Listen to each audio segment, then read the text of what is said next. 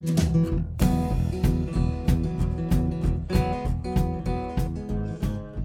there, everybody. Welcome to Office Hours. The photographers are in. My name is Ashton Stanishevsky. I'm David Patino. And welcome to the podcast where we talk about all the things that go bump in the night for the creative folks out there. Um, this is the flagship podcast of You're Not Being Difficult. That's how much you cost, and you bet your ass you're worth it. podcast Network. Uh, thanks for joining us for episode seven of Office Hours. David, uh, welcome back to the States. Thanks. You were uh, you spent a, almost a week, a little bit over a week, week in Just, Rome. Yeah, I spent like a work week in Rome. You just dropped, you know, dropped everything and, and international jet set guy. Something like that. I'd never been out of the country, so I figured it was time to go.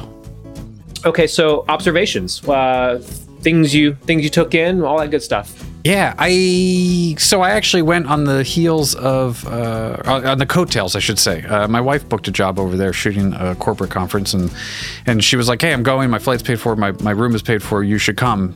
And even though it wasn't the right time, because it never is the right time, I thought, well, yeah, let's go. I've never been to Rome, never been to Italy. Let's let's go check it out. And so, so we made it work, and we got over there, and and I decided that I was going to just like be a tourist for five days and walk the streets and sip cappuccinos and drink red wine and take pictures and let the camera hang around my neck.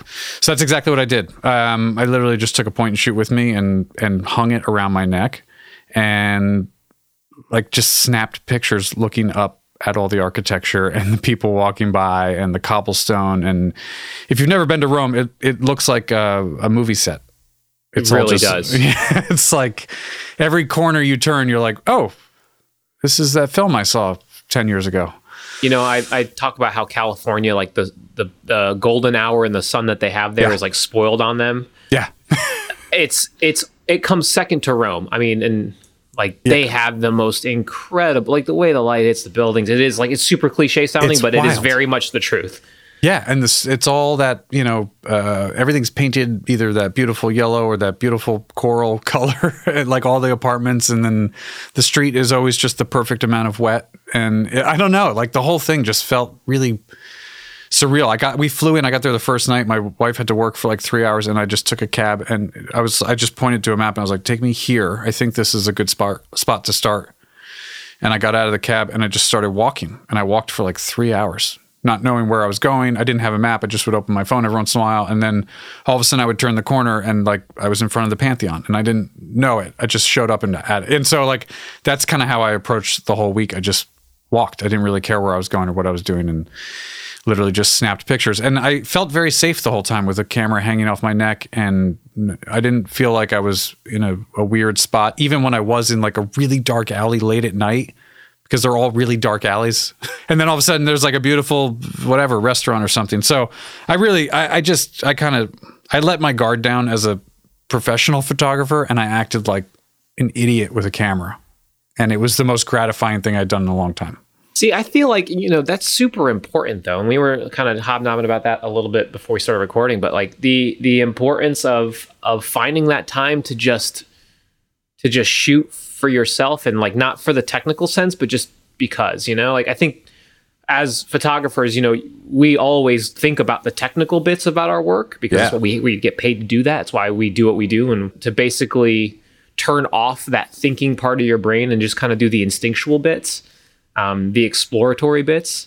I mean, it's it's super super important. And I guess like you know to your point earlier about just going and doing it. I mean, yeah. You know, if you're if you're a photographer, if you're an artist, if you're a creative, and you are freelance or you know you run your own shop, you are the master of your own vacation schedule, right. and it's like you have unlimited vacation days if you want but you know it's always the things of there's never a good time you, you always have jobs or you always are scrambling to get that next gig under your belt sure. so you have enough money and there's never a good time so sometimes you just got to go yeah yeah it felt it felt good it was um especially because I'd never been. If I'd been before, or you know, whatever, if I I, I might have felt differently about it, but it, it was just I, I kind of just said F it, let's just do it. And and then and then on top of all that, what's hysterical is like literally two days before we were leaving, my I was like I was talking to my father and he was like, So you're gonna bring your big camera? And I was like, No, absolutely not. And he was like, You're gonna bring your small camera? And I was like, I don't really have a small camera. I have my phone that I take with me everywhere. And he's like, Oh, I can't believe you're not gonna take a camera with you. And I, I all of a sudden in my head I was like, Oh my God, like I don't have a camera to go which is horrible because I'm such a, a, gear idiot that you know all of a sudden it started me thinking like, well, I should have a camera to go travel with, even though I don't ever travel. This is like the one time I'm going to go slippery slope. No, I know, right? so I actually thought that, and I was like, you know what I'm going to do? I'm like, just don't be an idiot about it. Like, go. There's a, a beautiful rental store here in New Jersey and, and giant camera stop, and I was like, I'm going to go rent a, like a little Fuji, and it'll be, and that way I can just bring it back and I can hand it to them, and I have my pictures, and everything's fine, and I don't need to go spend you know any sort of money on it. And then in the meantime, there was another trip uh, that this this thing that my wife is shooting is multi-part, and so all of a sudden, so next week uh, I'll be traveling to Asia alongside of her. So I'm doing the same thing that I did in Italy, but I'll be doing it in Asia, and so I thought, well, that's okay. So it's like you know, one hundred and eighty dollars to rent the camera this week, and then there's another like two hundred dollars to rent it that, and, and then I kind of thought in my head like, well, screw it, I'm just gonna go buy this, and if I hate it, I'll just sell it, and it will still have cost me less than the four hundred dollars in rental fees. So uh, yeah, so I, am the proud owner of a Fuji X100F now. Boom, full circle. Um, yeah, I, I remember the text you sent me asking a hand. Well, it was like the one question was, is it okay? And then I don't know, like two days later right before you're getting on a plane. Yeah. You did a thing. So yeah. Fuji, um Yeah, I like it. It's I'm, really great. I felt good about it. I felt like a uh, I felt like a real Fuji user. I got the silver one, so it looks kind of classic and it takes gorgeous pictures. I was like actually kind of blown away that like because I really just thought like I'm gonna knock around with a camera and like whatever I get is what I get. And then and then I got back. It wasn't until I got back to the states and I looked at the pictures and I was like, these are all right. These are pretty so yeah, cool. Like, well, and I remember our text chain. Like, I was you you were asking me about it. And I go, well, you got that leaf shutter. Yes, which I can't. By the way, I, when I put a Profoto remote on top of it and I click the button, nothing happens. So you I have to read get, the manual now. Yeah. Do you have the Canon remote? Uh, no, it's the universal. The oh, the, the old Profoto Air, the regular. Right, fair enough. Fair enough. Yeah. There's a thing for that. Yeah. I gotta um, find that out. so you know, Fuji, uh, if you're listening out there, I will, I will like look. I've already sold one guy. I've sold a phase guy on a Fuji. So I didn't sell my phase. Could, well, I mean, I just but, you know you but around. you got you have one now. So I feel like I'm already sure. I'm already I should be getting cut checks or something. Yeah, totally. they should have a, a sponsorship program. Right. Gosh, you, get, you get GFX 100 points. I will That's... gladly work my way one one X 100 at a time. When is that coming out? The the 100, GFX 100. Oh man, uh, I don't know. I think, I think, next year, this summer. I don't know. It, it's it seems incredible. I mean, obviously a little rich for my blood, but maybe. Is it eight eight thousand, ten thousand? 10k I think is the price, which is I think phenomenal for a 100 megapixel medium format sensor. Like it is incredible. It's but also you know more with less. It's still 10 grand. ten thousand dollars is a lot of money. Yeah, uh, I mean you know maybe not for you. Well, it is. It is. Anyway, okay, so you uh, you enjoyed Rome and you're going to Asia. I'm going to Bangkok in uh, whatever. I'll be there on next week when you release this, and and uh, yeah, I hope to just do the same thing. I hope to literally just walk out of the hotel and think to myself, left or right, and then just do it and take pictures like I did in Rome. Did you ever find yourself forgetting about the, the technical bits of photography and just kind of thinking instinctually, like, oh, that's nice. I like that.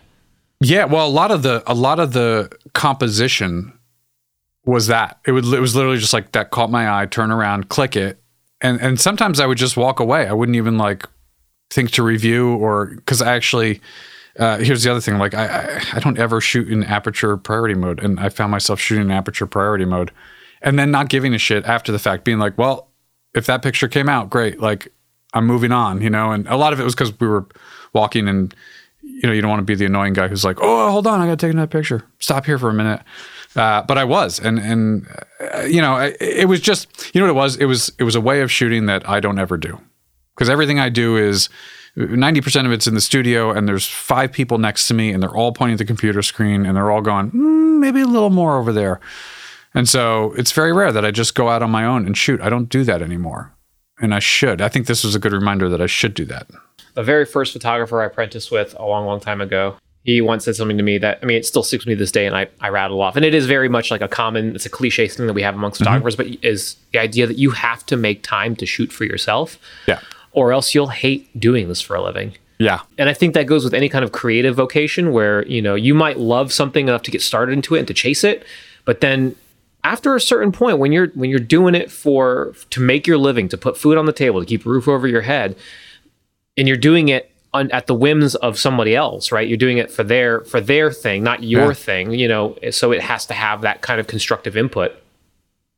It can it can really drag you down, and so you know the act of making time or going out or whatever that you know, going on vacation to to do it your way um, super super important i mean you know I, I think it does a lot for a creative person's mental state i think you know if you're slogging long enough into the trenches you know you you'll get worn down Oh yeah. Um, and it can certainly lead to burnout which i think is something that you know all creative industries really have a hard time with Yeah, it's you know when I I didn't get started in in in cameras and stuff until I was like probably 21 years old. I think I bought my first camera when I was 21. And so but I spent my 20s being that guy who like brought his camera everywhere. Like I'd go to the party and I would take pictures and I would always have my camera with me and I'd walk through the woods with my friends and we'd take pictures of leaves. Like I did all that like stupid stuff that you do though, right? Like that's how you get better and that's how you you just find stuff to photograph. You find your friends to photograph. And then and then I was 30 when I quit my my desk job and started as a photographer full time, and I shot bar mitzvahs and only bar mitzvahs for like a year. And it was at the end of that first year that I all of a sudden I realized I hadn't picked up my camera unless somebody was paying me for it. I stopped taking pictures for fun at all, and and it was really kind of disheartening to think about. And I kind of shrugged it off. And then at the end of the second year, I was like, oh my God, like you don't even open your case anymore. yeah. I mean, it got to that point. It was literally like I would come home, the case would sit there, and then I would, the next weekend, I would pick the case up and go back out. And that, the only reason I opened it was to charge batteries. Like I never took pictures. It was a bad place to be. And, and I ended up doing something rash and extraordinary and creating a project for myself, you know, and, and giving myself a timeline and things so that I could create something. And so, you know, travel is kind of like that. It's like, okay, you have five days to go and make something. Go. So I kind of like that. I want to do more of that now. did you feel do you feel like when you know the first like day or two you're still kind of clinging to like the work more or less like your brain's still kind of in work mode you're still checking email you're still Oh, yeah. thinking about like uh i got a bunch of edits i got to get to when when i open the studio doors again Totally. because I think that's like my biggest challenge. Whenever I've whenever I used to go on whenever I used to go on vacation, like I have because I haven't done it in a while. Um, but whenever I go to go on vacation, it was like the first two days are just wait what email? Let me let me check back. Let me see who who needs my help. Um, you know, just because you feel it's you feel as if you're never really like you're not really needed or people don't need your opinion on things they don't need you to step back until after you peace out and then it's like all of a sudden the world is knocking at your door like hey man where you at Yeah, it's funny. I told everybody I I had I shot two, I shot two jobs um, the week before I left, and they both had to be. I turned them in on Monday morning, basically. I turned them in the weekend before I left, and and everybody was like, "Okay, we'll talk to you when you get back." And I was like, "No, no, no, you'll talk to me while I'm away because I'm like just because I happen to be in a different place doesn't mean I'm not working. Like I can't." I can't do that. I can't turn it off that much. And plus, like my wife was there working, so she was, you know, out of the room half the time. And so, like, it was good for me. I was able to. I, I did. I edited. I I brought everything. I brought my my laptop and my drives and my uh, Wacom tablet, and and I, I edited two jobs while I was there. And I think Wednesday, that Wednesday, I was in there. I, I in Italy. I, did- I never left the hotel room.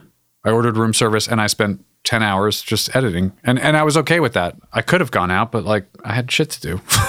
you feel like that was helpful for your like you know was that helpful for your productivity in terms of changing the the location because i mean we talked about that in a, an episode Yeah. a couple couple months ago it's like the idea of changing your your your regular routine to kind of jumpstart your creativity Yeah, I, I I thought it was great. I and it wasn't honestly. I wasn't in like a a beautiful hotel with a balcony overlooking the Sistine Chapel or whatever. I was in this like Sheraton Conference Center. So if you looked out the window, it kind of looked like New Jersey, to be honest with you.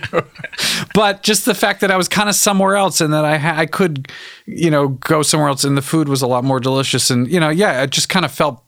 I did kind of wake up and I was like, I'm going to edit today. It wasn't like I'm going to go to the coffee machine and then I'm going to go sit down there. Like, so yeah, it does have that kind of. Although I will say this: the chair I sat in for ten hours nearly killed me. Sheraton Roma, you got to update your chairs, man. man you're so number one your, your shots are fired their chairs are terrible and the view from their hotel looks like new jersey I'm telling you, man, it was. I'll I'll show you a picture of it. It was bad. So okay, the real question then is: so you said you you you're talking about shooting for yourself, and you didn't really care, Yeah. and you got to do this stuff and explore that, yada yada yada. Did you shoot JPEG? Did you go down No. the rabbit hole to shoot? No. All right. so No, you no, no, no, no. just can't turn that off. I shot raw and I pushed and pulled the hell out of the footage because there was a lot of beautiful sunset stuff and um, we actually the one day we walked we just happened to kind of turn the corner and we found that we were at the top of the spanish steps which is a giant staircase overlooking the city and and it was like oh it's getting a little dark out and i kind of looked at my watch and i was like it's literally going to be sunset in 15 minutes and so we just stopped and we stood there and i shot and I did get very technical for those 20 minutes because I was really trying to pro- I wanted I wanted it to look like it really looked in life and I don't think any camera was going to be capable of doing it obviously because it was a lot of shaded buildings and a a big blazing ball of sun in the background. And so yeah, so I I, I definitely thought about my technique and it looks really nice. it's funny because like when you go to places like you know you go to Rome, right? You go to a place where there's lots of tourists. Now you went Yeah. off season, so right, Yeah. it's technically off season. Yeah, um, I went I went to Italy a couple years ago, and it was around the same timeline, so still off season. And I remember there was one day I spent hiking all around uh, Cinque Terre, which is like the Yeah. five places or whatever. Yeah, so it's on this uh, it's and um, someone's going to write me and said i said it wrong so sorry um, but anyway i was sitting there and like incredible hike just gorgeous weather. It was absolutely stunning. Like the f- only warm day we had when we were there.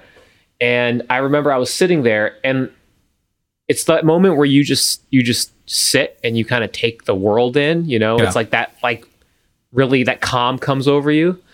Um and as i'm sitting there just like drinking in the breeze and looking at the sunshine and the beautiful buildings this guy walks up um with a Faisal tripod like big old this thing costs more than my car tripod i'm like oh all right let's see busts out phase one Hey man. and like he's like i'm gonna make sure i remember this and i thought to myself heck yeah you got you got it down bud Why not, man? Did you did you when you travel, do you take uh, a camera with you? Yeah absolutely. Yeah i'm uh well so it's funny because like my jump to fujifilm was during uh, a trip to rome. I bought my xt1 um on it was like that was the way to validating the purchase. Like oh i want to downsize my kit. I don't want to carry a, a big canon bag anymore. And i still had a canon bag for work but like i want something smaller. And so i was like oh i'll get this. I'll get this xt1 Perfect. so yeah it was perfect. It was an, it was a perfect camera for it i mean i still have those images i have a couple like i think i printed a couple of them they're somewhere around here I think that that's the hardest part, right? It's like you, you go out to these, you spend the money on this trip, and you go and see these beautiful places. You, you take the time to make the pictures, but then you got to Yeah. you don't you have got to print them out. If you don't print them out, then what was the point? Yeah, I Um, agree. I- It's funny because I don't, when I go places, I don't bring my camera ever. And part of it is because I just want to remember it.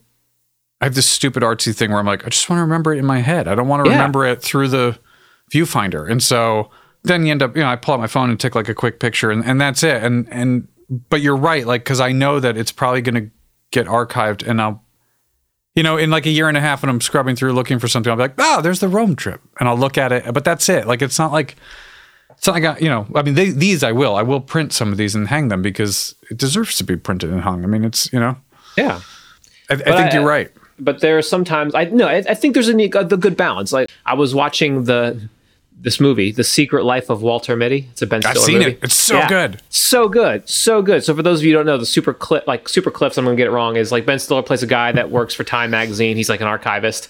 Um, and there's a photo missing from a very, very prominent photojournalist. He goes chasing the world, doing all these things he never would do, pushing outside his boundaries, etc., etc. It's an incredible movie. You should go watch it. Yes. Um, anyway, fine. Well, I'm going to ruin it. Spoilers. so if you haven't seen it, stop right now, go watch the movie, then come back like in an hour and a half. All right, great. We've warned you.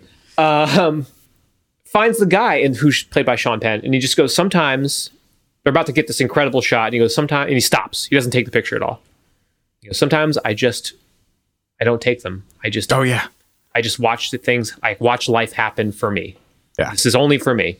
And so, yeah, I, I totally get there's a good balance stripe with that. It's like, it's the same reason why I wouldn't be that guy that brought the phase and the Faisal and all that. Like, I would, that's, that defeats the entire purpose of just sitting and being and taking it in. Yeah. Is if I'm like, if I'm too busy worried about getting my big old camera out and setting it up and making sure I got my focal plane set and let me bracket the exposure. It's like, that's, Right.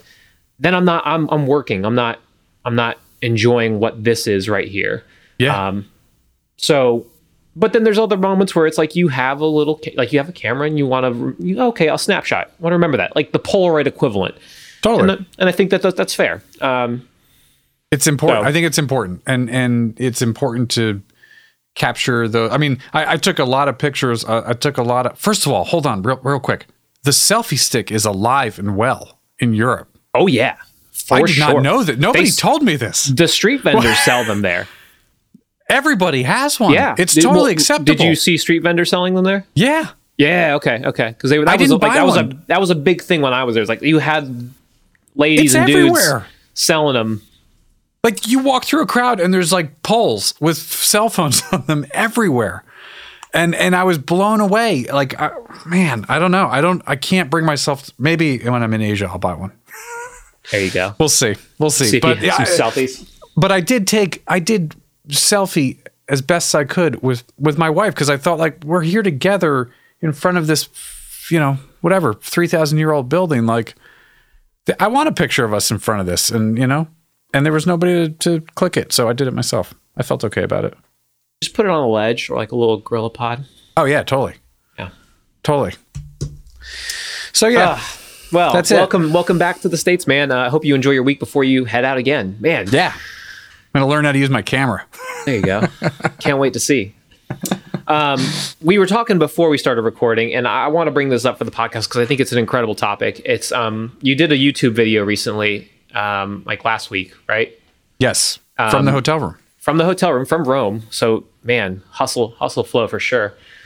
Uh, you did a video about a question that came to you from somebody about leaving money on the table when when quoting and bidding out for jobs, and I think that like I watched it and like it was the week that I was also doing a bid for a gig and it's like I sent off the bid and immediately like almost the second you hit like the the send button on on the email you go I didn't ask for enough. That's not going to be enough to get that work done. I should have asked for more.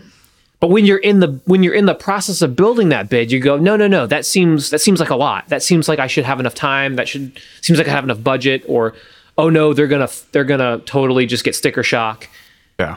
and then the second you send it, your brain just does this full 180 on you and goes, "Yeah, You blew sh- it." You definitely, you definitely should have asked for more money." Yeah, it's tough, man. I mean, because there is no, uh, you know, there is no roadmap to what we do and how to price it. And and worse off than that is that there are guys who charge bare minimum, and there are guys who charge tens of thousands of dollars per day to shoot the same job. It's hard to figure out where you fit in, and so.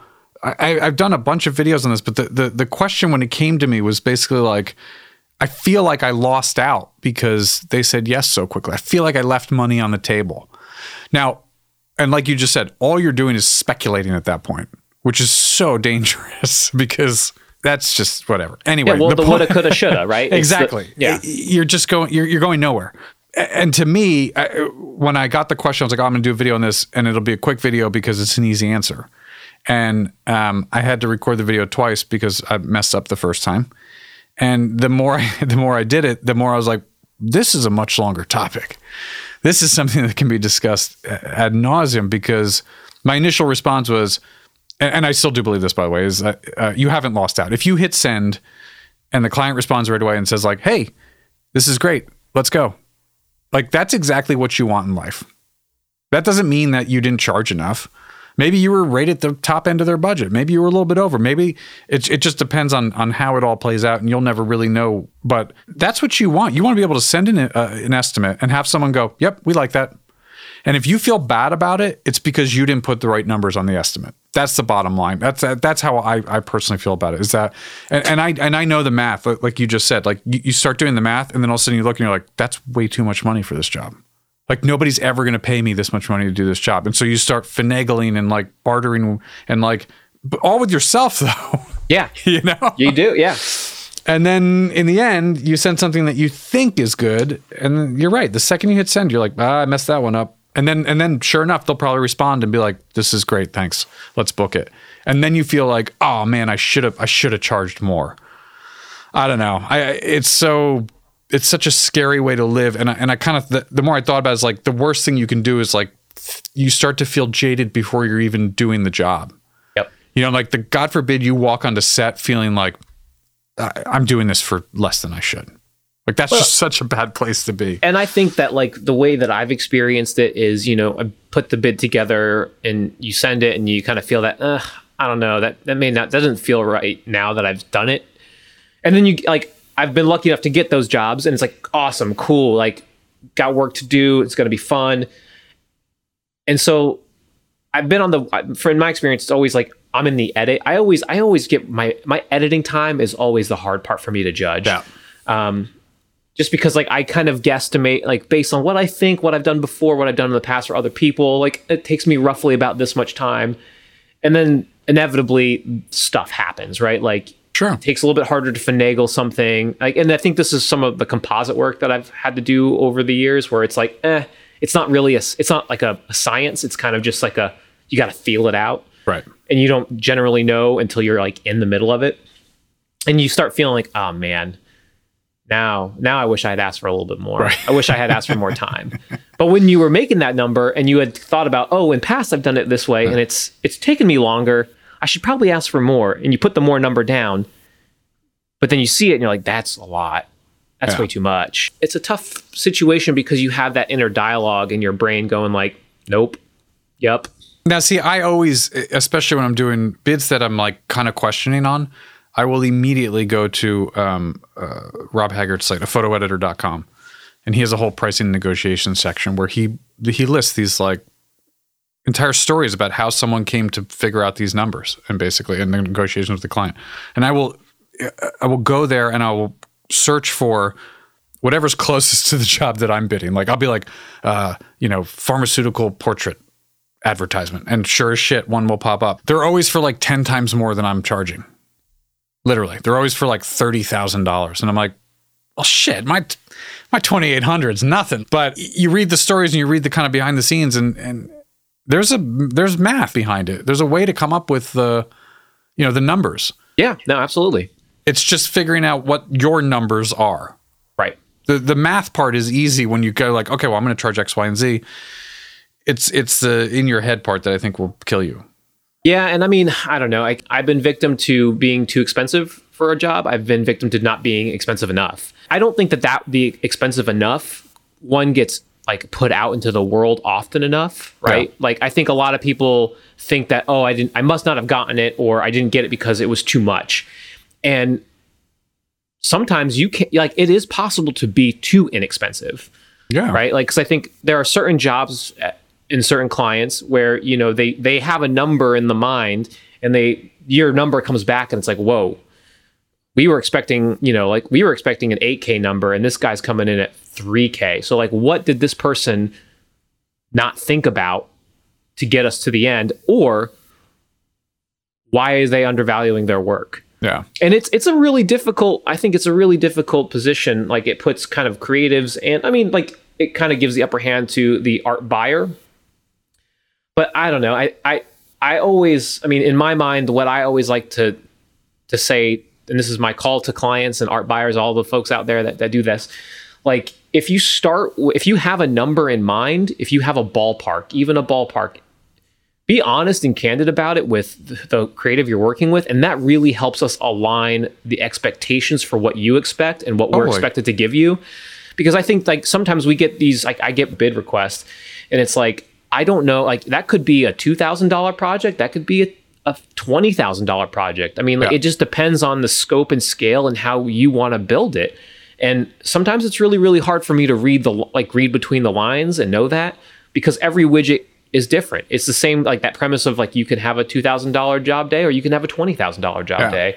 I think it all depends on the scale of the asset right? And so i don't know i, I think and in those instances like if you're the photographer if you're the artist and you you put a bid in that's either too low or too high like and you miss the landing spot you know you could have knocked that project out of the park for that client and that client could have gotten amazing work but the conversation was shut down right before it even got started Yeah. you know and so my call to action for any art buyers out there is like just be candid with your numbers i mean i think that that's the hardest thing about the money conversations is that people people get really scared about talking about the money and and I don't think it should be so taboo.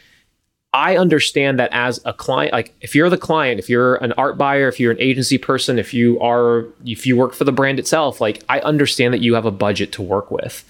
Just like everyone else in the world has budgets. I have a budget to Right. make sure I pay my bills on time and I have enough to, you know, have food. So it's like I get that if you don't have it, then we we're not going to talk. So it's like if it's one of those where I don't know if I can afford David Patino, well, you don't know until you ask, right? Right. Or like, and at that point, it's one of those where we can mutually come to discussion and say, okay, look, I I don't think I can close that gap, or I don't think I can do that for you. So I'm not going to waste any any of your time, and you're not going to waste any of mine, and we don't have to go back and forth on the bid. And I think from a from a mental checkpoint, like if you're the artist putting a bid together for that, it's just a so much easier of a place to atta- like to attack it from.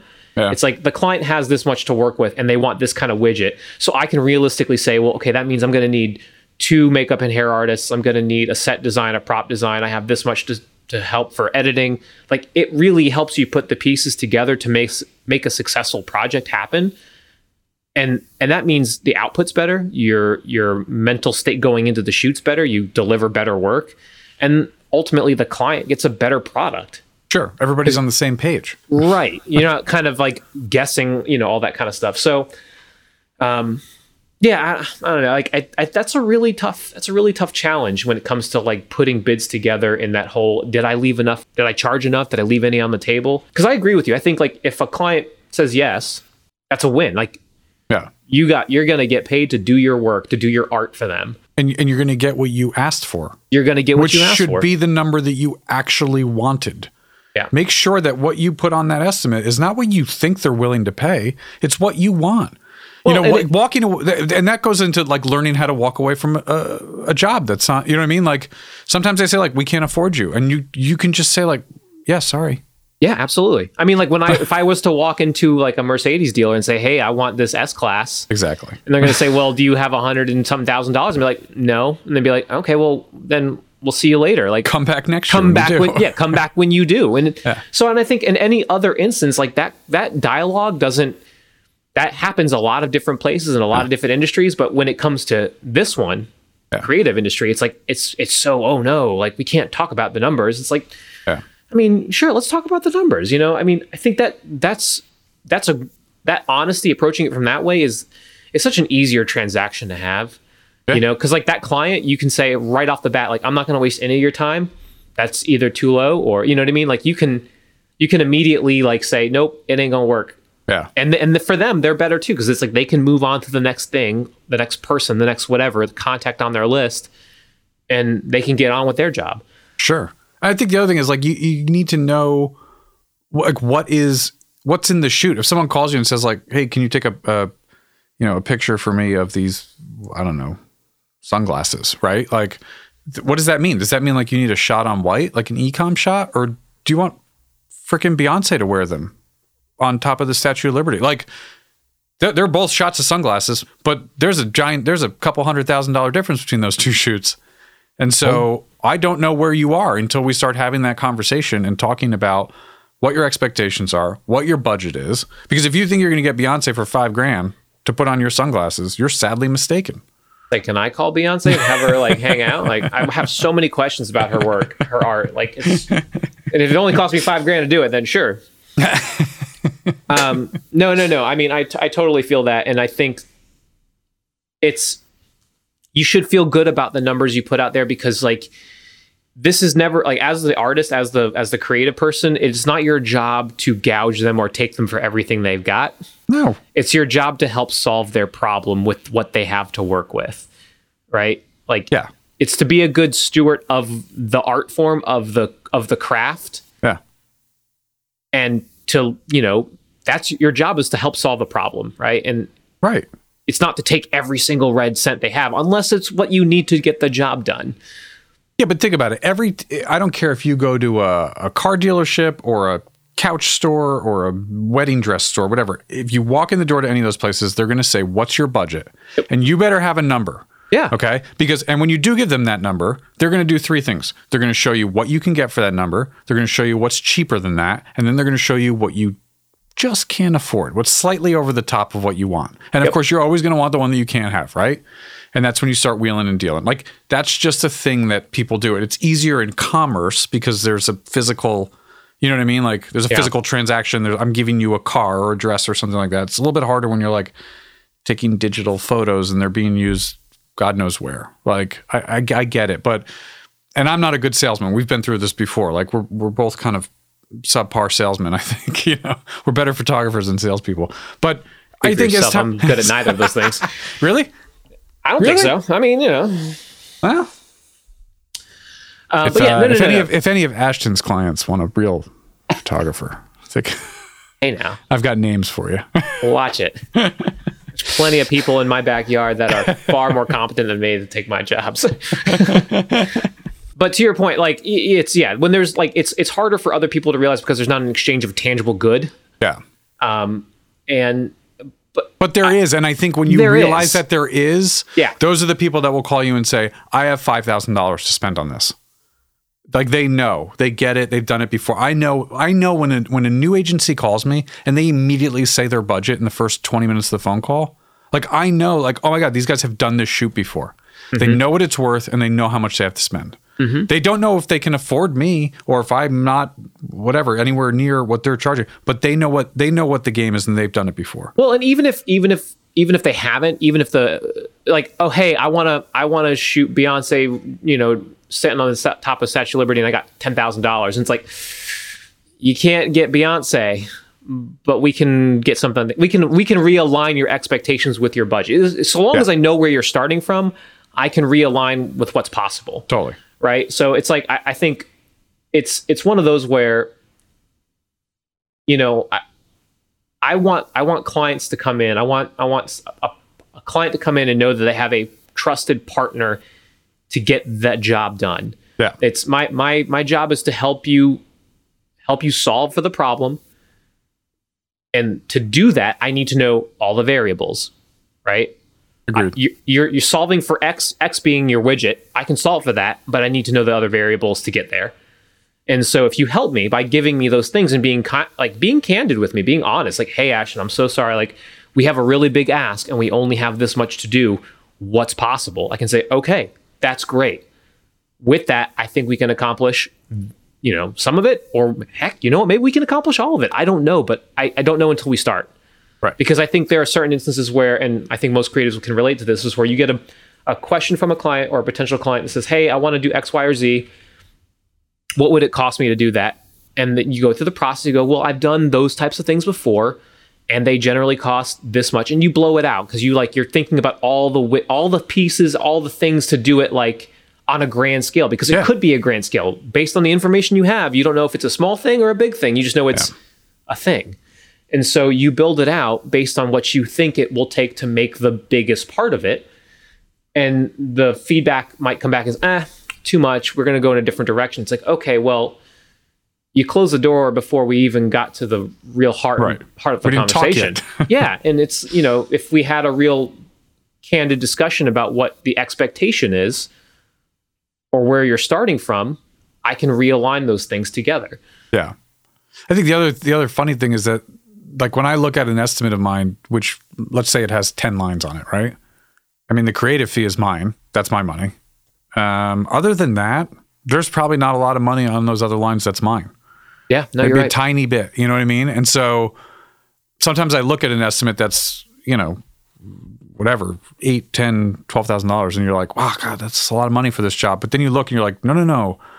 My fee to do that is is well, probably reasonable or hopefully reasonable. But in order to do this, we also need all of these other things. Yeah. And You- and that's where all the cost comes from. It's not just, you know, sometimes lumped in with photography is catering and hair and makeup and propping and styling and like but propping and styling might be coming out of an entirely separate budget.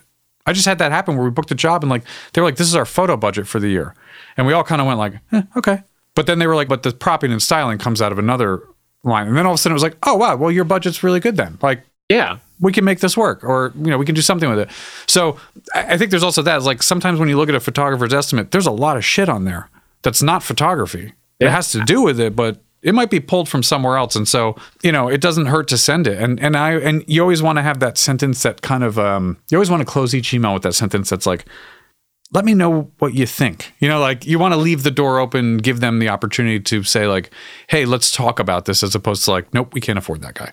And I think that's a really hard sentence to. T- I still don't know what that sentence is. I haven't figured out the best one yet because you don't want to sound like, hey, if this number's too high, let me know and I'll come down.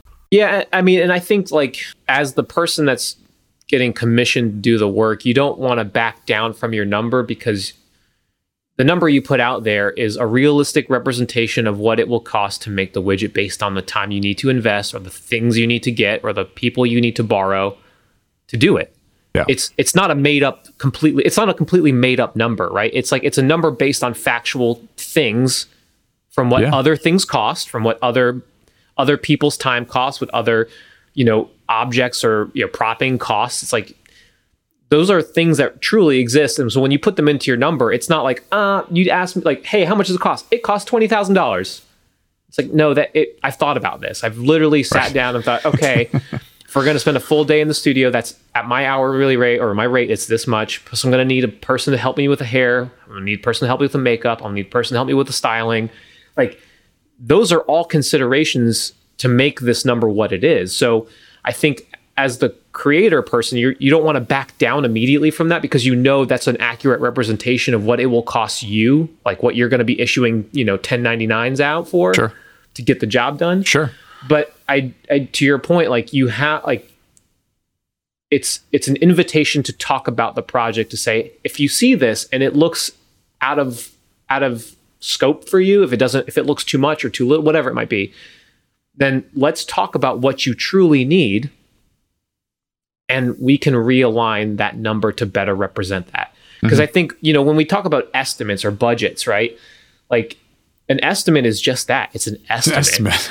yeah and I, I think that's where some people like on the art buying side i mean i hope I, I this is an assumption and i hope that not everyone has this one but like it's oh too much. Can't even Yeah. can't even explore it further. It's like no no no no. Like talk to me about what you need and if you can give me harder details i can give you a harder number Yeah. um, but when it's just maybe when it's a bunch of possibles then you know like you got to kind of account for that because Sure. it's also possible to be on the other end of that where you've under budgeted your work and then you over service the client which i'm all for giving clients your best 120% 150% give them everything you've got when when they hire you to do a job.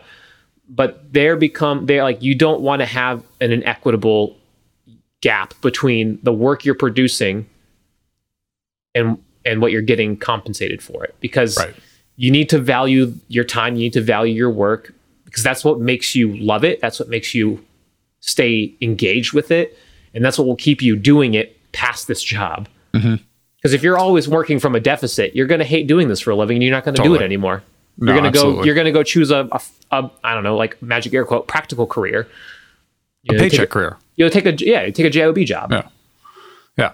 There's something to be said for getting a, a check every two weeks that's for the same amount. Yeah, absolutely. A lot of people, you know, need that and like that and want that. And, and that's that's fine. I think that's you're right. That is the scariest thing is that like you don't know when the next check is going to come in and it's not going to be for the same amount and mm-hmm. hopefully it can be for a little bit more than the last one, but who knows? Well, and so the thing is, is like I think every creative that's done this for a little bit can relate to the part where you've been up for a really long time. Everyone's asleep now. You look at your watch; it's three o'clock in the morning. You're sitting in front of your computer, pushing pixels, ma- moving lines, changing vectors, whatever it is that you do, right? And your budget ran out two days ago. Yeah. you are now working on this thing with client feedback changes things because you want to make it good. You want to knock it out of the park for them. You want to do a good job because that is what they've asked you to do. So you feel that pressure to do to do it and do it well right? And now you're doing it for free. And so what ends up happening is you you start feeling like i don't really like this project anymore. And your heart's really not in it as much you know and like that's not a good place to be No. and i think you know we all are going to get there once or twice and it, it'll happen every now and again but like you don't want that to be a regular occurrence And so when you put that number out there, be confident that it's it is what it is to make the widget and get and for the client side, like give us as many details as you can so we can accurately give you the best number. Yeah, and don't feel like you're leaving money on the table. No. If they say yes quickly, that's the bottom bottom it- line is you want them to say yes quickly. You don't want to fight for it. Yeah. You know, if you have the information, you can give the number. That's where you want to be in life. You want to you want you want to say to someone, "It's a thousand dollars," and have them go, "That's fair. Let's book it." all that to say, keep building your numbers. Ask the questions that you can up front. Um, if you're on the buying side of this equation, give us as many details as you can, if, as as you can possibly. Like, give us a budget range. If you're like, please give us budget ranges. We we really like to know what you're working with. Tell us what exactly what you need expectation wise for deliverables, because that will help us either continue the conversation further in a way that's positive for both sides, or it'll help us curtail it and you can move on with your life, just like we can move on with ours Yeah. um, because no one likes to spend hours and hours going back and forth on budgets or estimates when you don't have to. You know, if it's if it can be as simple as nope, you're too expensive for us, or no, we don't have enough we don't have enough budget to work with you, or whatever that might be, then at least we know and we can move on. And you know, like I think there are even certain projects where a creative will refer out another creative that might be able to solve the problem. Totally. Um, so, you know, be be candid, be forward with that, and and for the photographers and other creatives on the other side, you know, be the same. Budget it as honestly as you can to do the job, um, and know that if they say yes, that's a win. Once you make Yeah. the sell, stop selling. Yeah. And if it doesn't work, move on to the next one. It. There are other jobs. Huzzah! Yeah. Okay, um, let's talk cameras. Okay. Canon EOS R. What's the other one? The new one. The new new one. The RP. RP. Canon EOS RP. Sounds like MSRP. this It's a- camera has gotten a lot of fire. The RP. It's a real piece.